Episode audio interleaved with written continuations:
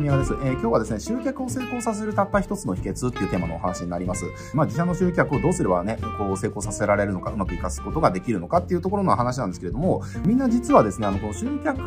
をするときに、すごくね、大事な点見落としてるんですよ。で、このポイントを見落としてるせいで、結構ね、損してることが多いんですよね。えー、なので、これ結構、あの、すごく重要な気づきになると思いますんでね、最後で見てもらえたらなと思います。で、まあ、結論から言うと、あの、メディアって視点を持ってほしいんですよね。メディア。ああ、これももうちょっとわかりやすい言葉で言うと、えー、まあ、広告とかで考えるんであれば、どの媒体に出向するかみたいな話です。これね、なんでかっていうと、多くの人って、やっぱりその、じゃあ集客やろうってなった時に、結構ね、どういう思考でやっちゃうかっていうと、まず一つは、どんなコピーを書けばいいのか、とか、どんなオファーを用意すればいいのかっていうところだけにフォーカスしちゃう人ですね。えー、これはすごくね、もったいない。えー、これが一つ目もったいないやつで、えっ、ー、と、もう一つもったいないやつが、あの、この媒体が流行ってるから、この媒体に出向しようっていうね。それがね、非常にもったいないんですよ。で、これはまあ、ダン・ケネディの教えの中にある、まあ、3M みたいな話なんですけれども、ちなみにダン・ケネディっていうのはこのダイレクトマーケティングの世界で、まあ、世界的な権威って言われてる方ですね。まあ、そのダン・ケネディのこう、コンセプトっていうか、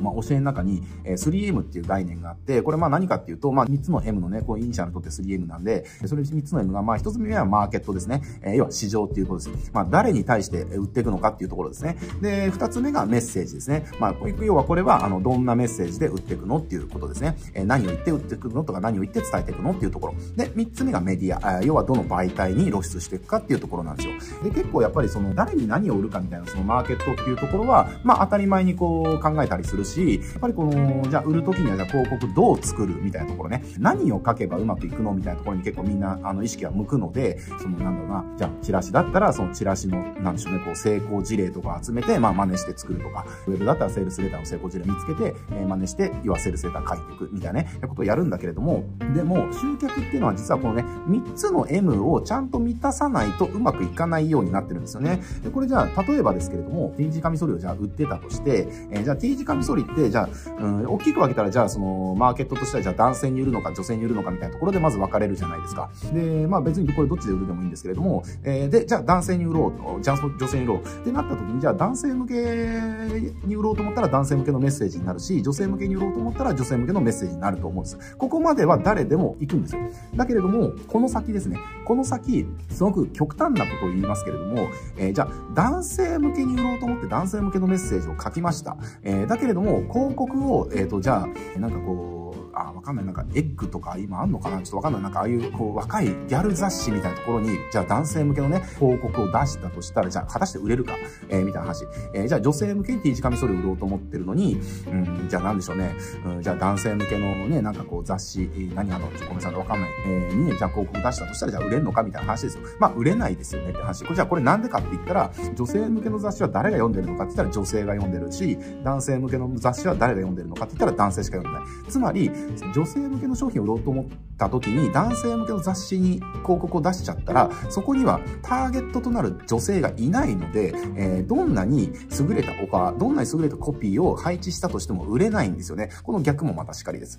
だからこそ要は自分たちが売りたい相手がどこにいるのかっていうのをちゃんと見極めることが大事なんですよ。なのでねまあ今すごく極端な例なんだけれども結構ここ考えずにその広告の出し先を決めちゃうと流行ってるからっていう理由だけでね、えー、広告の出し先をこう決めちゃうっていう方がまあ非常に多いかなというふうに思います。これ本当にもったいないので、ちゃんと何か商品を売る売ろうとか、商品をあ集客しようと思った時は、じゃあ自分自身のビジネスは誰に何を売るビジネスをしてるのかっていうのは、もうこれはもうあの考えなくてもわかることだと思います。えー、だからまあここはいいとして、で、もうどんな広告作ればいいのっていうところも頭の中あると思いますので、まあここも特段意識することもないかなと思います。あの、そこの精度をね、えー、上げていく努力すればいいだけなので、まあいいかなと思います。で、もう一つ、ほとんどの人の意識の中にないのが、それを買ってくれる私たちのターゲットは、どの媒体にたくさんいるのかなとか、どのね、場所にいるのかなっていうところを考えて、えー、そこに、要は露出をしていくっていうね、視点をね、設けてもらえると、実は今までうまくいかなかった広告が、メディアのせいでうまくいってなかったっていうことは、これ往々にしてありますのでね、えー、ぜひその視点でやってもらえるといいかなっていうふうに思います。だから、まあ、えっ、ー、と、例えばじゃあネット広告で話すと、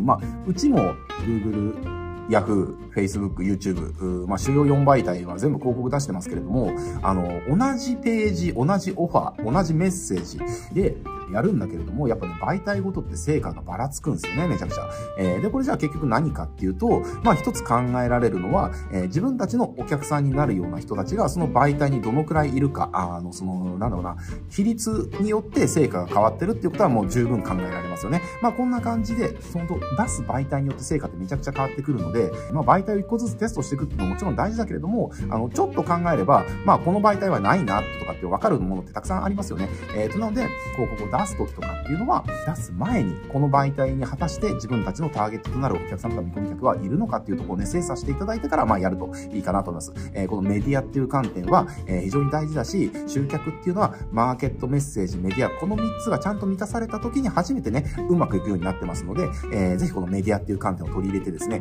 普段の集客とか、マーケティング活動をやってもらえるといいんじゃないかなというふうに思います。はい、じゃあ今日これで終わっていきますけれども、このチャンネルですね、こうしたマーケティングの話とかたくさんしておりますので、気になった方はね、チャンネル登録して他の動画もチェックしてみてください。はい、じゃあ今日これでやっていきます。ご視聴ありがとうございます。